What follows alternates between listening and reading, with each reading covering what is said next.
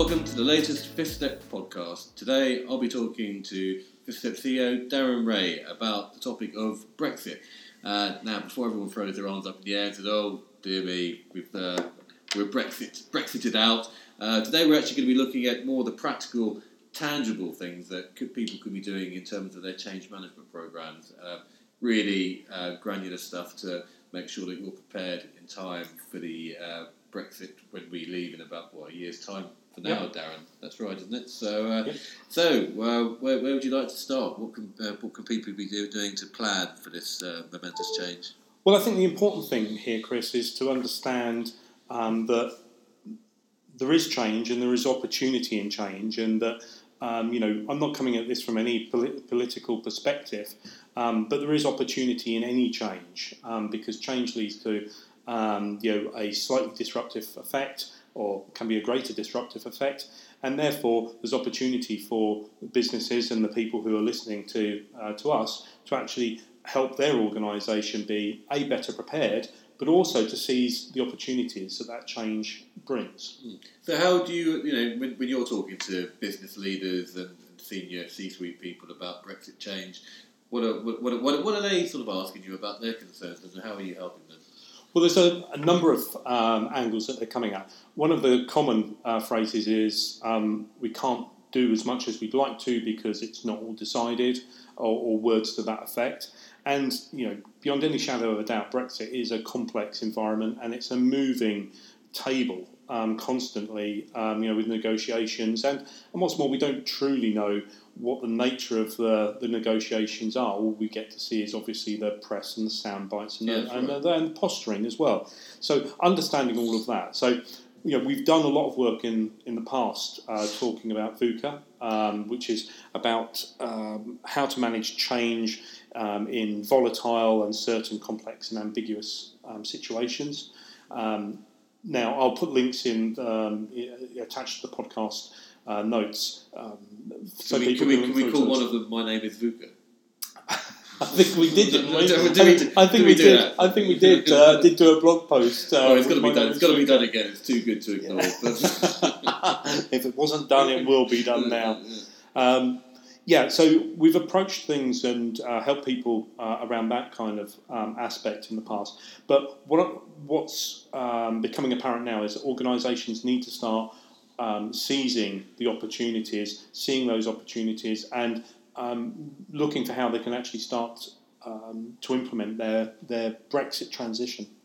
So, so you know, what, what should a Brexit transition program contain then? Okay, well, there's a couple of things. Um, at the very uh, at the very least, um, start off with analysis and understanding. Okay, this is more important for Brexit than it is for many other transition programs. It's always important for a transition program that you know where you are and where you're going. Of course, it is. Okay, Brexit being that little bit more complex and that little bit more in depth requires a little bit more um, expertise, subject matter Yeah. expertise, and things like that. So, running um, an analysis and understanding phase uh, to help you understand that. Um, you can run that in a number of different ways. Um, running um, SWOT analysis, so strengths, weaknesses, opportunities, and threats analysis, is a very good way of doing that. And we recommend running at least three, um, at least two of those. Um, one for the scenario that you that your organisation believes is the most likely outcome. Yeah. So, what kind of Brexit scenario are we going to have? Is it hard? Is it That's soft? like a macro scenario. yeah, that's it. Yeah, so you know, is it hard? Is it soft? Is it Norwegian? Is it Swiss? Is it you know Yeah. any of the uh, any of the various scenarios, Brexit scenarios that exist? So thinking about it from that perspective, think about your strengths, your weaknesses, and how they might apply for that particular scenario.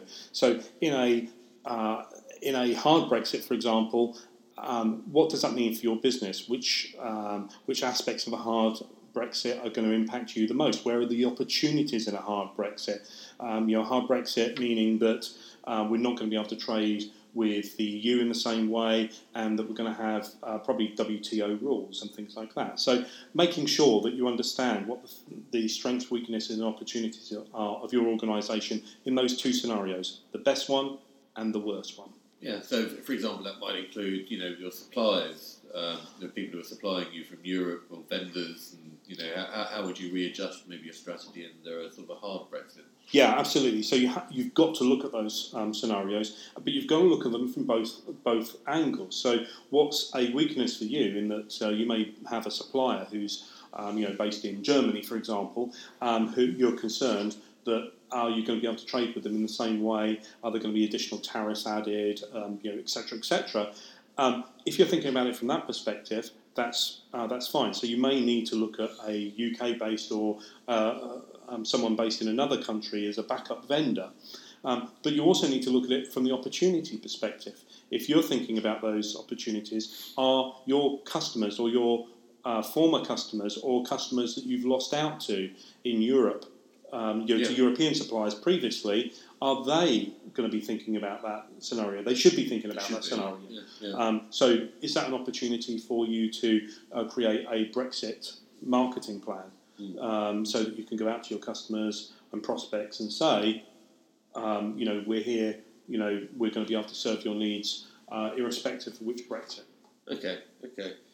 Um, so yes, we talked about you know your your, your marketing um, potential marketing plans, but there's also other potential areas you, you should be looking at as well. Say, for example, sales and uh, you know account management. What you know, how, how, how, might that be, you know uh, benefit from a, a plan? Well, you've got to you've got to look at all the different areas of your business. So, um, you know, sales and account management um, are, are one part of that, and having a Brexit um, a sales strategy um, is going to be part of that. Um, you know, have you got accounts that are based in Europe that you're concerned you're not going to be able to serve any longer, or that they're going to be looking, um, you know, for uh, other suppliers um, post Brexit because they're worried about your ability to continue serving them or to serve them on the same basis, so Yeah. a uh, tariff-free basis.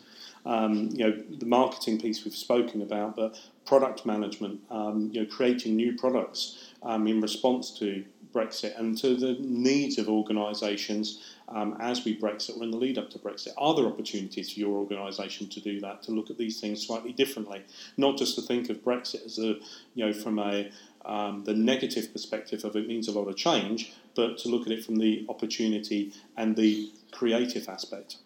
I guess the legal function is going to be pretty busy uh, during this period, I mean, whether that's in-house legal or you know uh, law firms. Yeah, um, the, the legal aspect is absolutely critical here.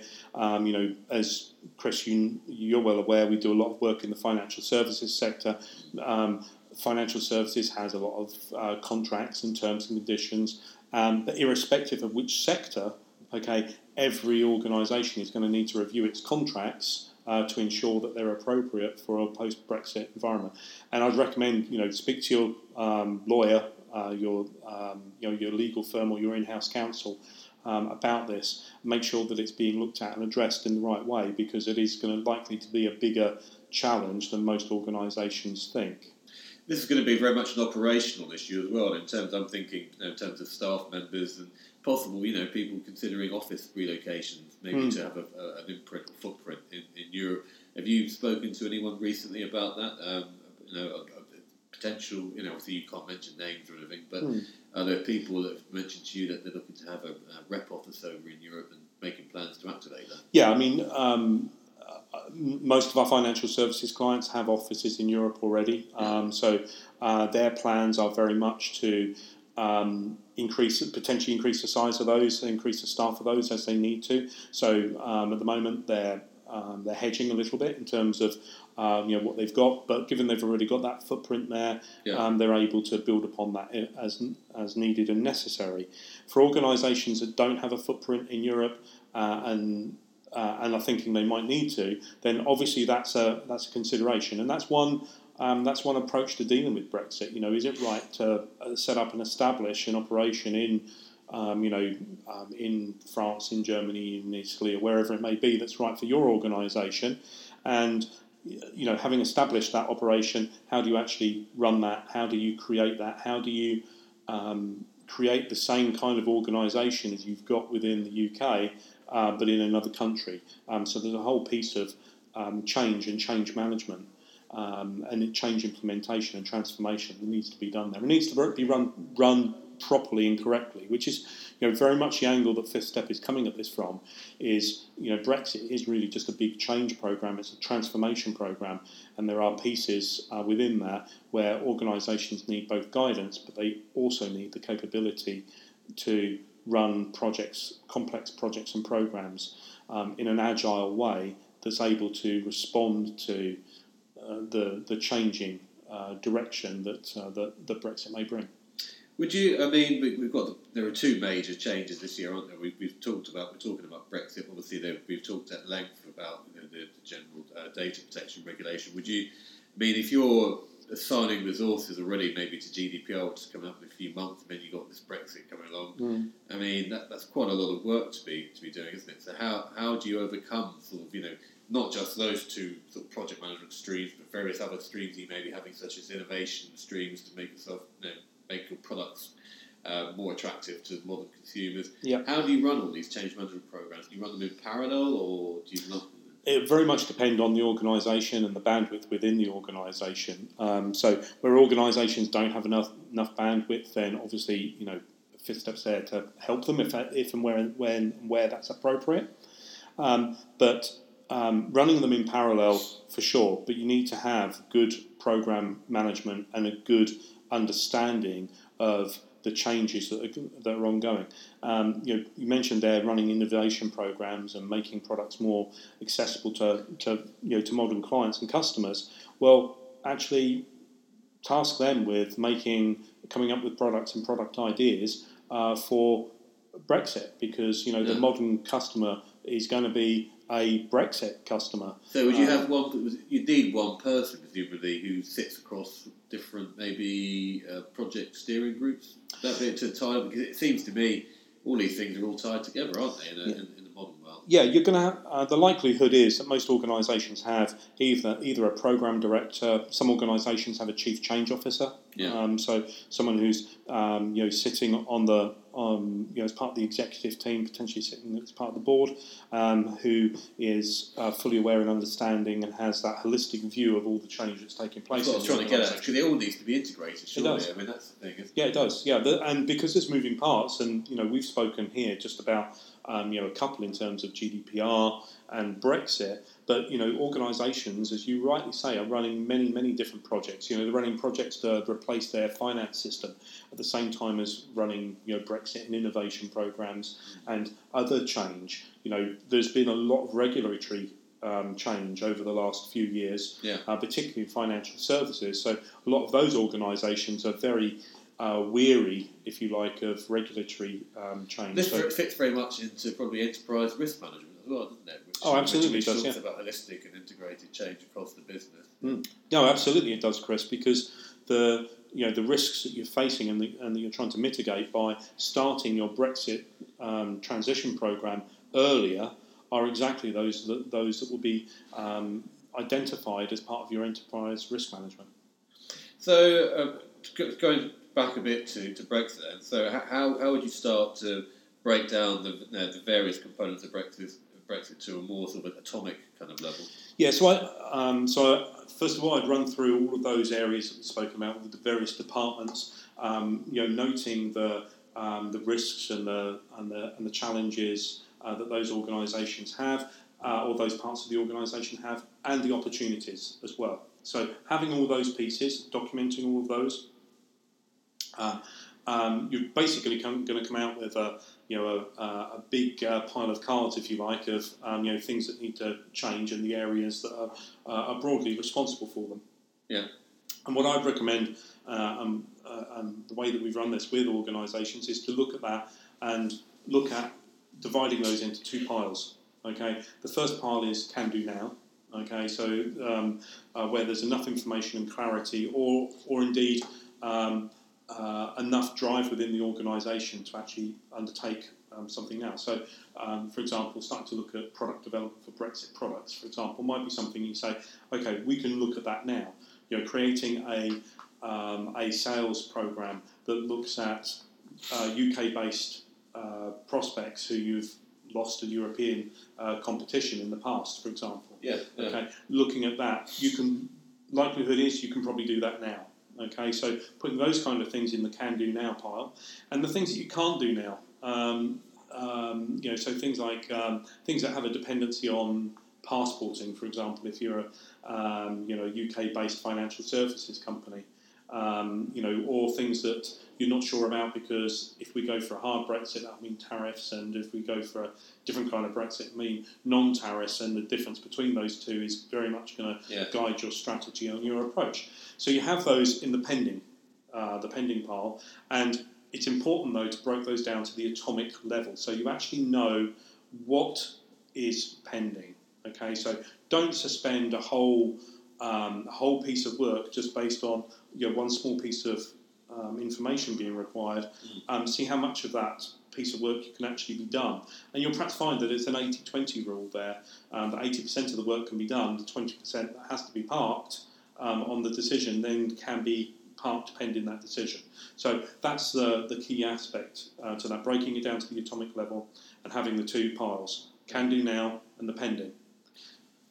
Sounds a bit like a, this is a word, a buzzword I've been hearing about. and not that I, I like to restate buzzwords, but bimodal. That, that, that, Yeah. that, is that what, what, I guess it is in many respects, yeah. I mean, this really draws upon um, the um, agile approach to um, uh, to projects and program management and uh, software development, particularly, is a, is a very much an approach uh, that's used. And the, the pending pile is actually, um, you know, a the innovation, isn't it? Or, well, it's the prospect of where the innovation is, but it's it's the things that uh, you know know that you're going to need to do, but they can't be done at the moment because you're waiting for something else to either be done. Um, you know, it's a it's a Kanban board basically in uh, in, in agile terms. So, so it's really so it's about iterating the process. That's going to be a key part of this. There's going to be a lot of thinking on your feet, there, really? There's well, there will be there will be thinking on your feet, but hopefully by dividing it up into the two piles of the can do and pending, okay, you're removing um, a little more of the thinking on your, thinking Yeah. on your feet aspect because you're starting to plan out now and saying, right, well, we can do this, and we're going to prioritise these tasks that we can do, and we're going to do those ones um, first. But the iterative piece very much comes in in terms of you. You're going to be in a position at some point in the future where all of the things in the pending pile have been transitioned across to can do. Yeah. Yeah, okay. and and what's more, as you go through that iteration, there's also going to be new things that you're going to add to both piles. Um, you know, there's going to be new things that you discover, um, you know, that come out of negotiations or that um, that you strategize with your team about that are going to be in the in the pending pile. And equally, there's going to be some other things where you think of, okay, they can, that could go straight into the can-do pile. That's a normal part of the process, and you shouldn't be afraid of that. Um, you know, um, but going around that process, looking to transition as many of the items from the pending pile into the can-do pile as quickly as um, well as soon as that is appropriate. Not as quickly as possible. That's not the right thing to necessarily do, but as quickly as is appropriate. Okay. All right. So what's uh, what's next then for Brexit transformation and, and, uh, and readiness or being prepared? Okay, so there's a couple of ways that Fifth Step can um, can help you. We um, can obviously help you run the, the project and the program if you've done some of this work already. Um, we are helping organisations with that kind of work you know, right now, um, uh, helping them structure that uh, that project. Um, but we can also run um, you know, uh, Brexit awareness and Brexit readiness um, uh, uh, engagements as well, where we're helping organisations think about some of the things I'm talking about here today Yeah. um, uh, and uh, how to look at it and how to structure a project and transformation program as well. Again, I, I believe you're you're writing a, a new uh, a new book on, on this, aren't you? Uh, which I am, Which will yeah. be out soon, which will be uh, published very very very soon. Yeah, it's um, um, publication date is the 29th of March, uh, which is exactly a year um, before uh, the UK leaves the EU. So it's a um, you know, very timely uh, release date, um, and it covers all the topics that we've spoken about today in you know in more in more detail. Uh, goes into um, some greater depth and also gives some uh, background as well for organisations who are thinking about what Brexit is and what Brexit might mean to them. Um, you know, some of the scenarios and uh, breaks down how to do some of the analysis that, uh, that we've spoken about today as well. What's it called? It's not called the Little Book of Brexit. Is it? It's not called the Little Book of Brexit, no. Um, it's called the Brexit Readiness Guide. Okay, Yeah. excellent. Yeah. Okay, well, uh, look forward to reading that. Um, as, as ever, um, uh, we also uh, Darren will be publishing a blog uh, um, on this on this subject, uh, and there will be various um, uh, announcements and the YouTube videos that will be coming out in the near future. But you can catch all of these on the uh, Fifth Sense uh, section of the Fifth Step website under our, our blog and thought leadership sections. Um, if you just go, uh, the initial starting point for that would be going to www.fifthstep.com. That's F I F T H S T E P.com. And, and we put things out on LinkedIn and, and Twitter quite regularly. So at Fifth Step on Twitter. Any other channels that I've missed out on? No, I think you captured the uh, the main ones there, Chris. Okay, excellent. Well, thanks for that uh, stimulating conversation as ever, and uh, look forward to the next one. Thanks, Darren. Thanks, Chris.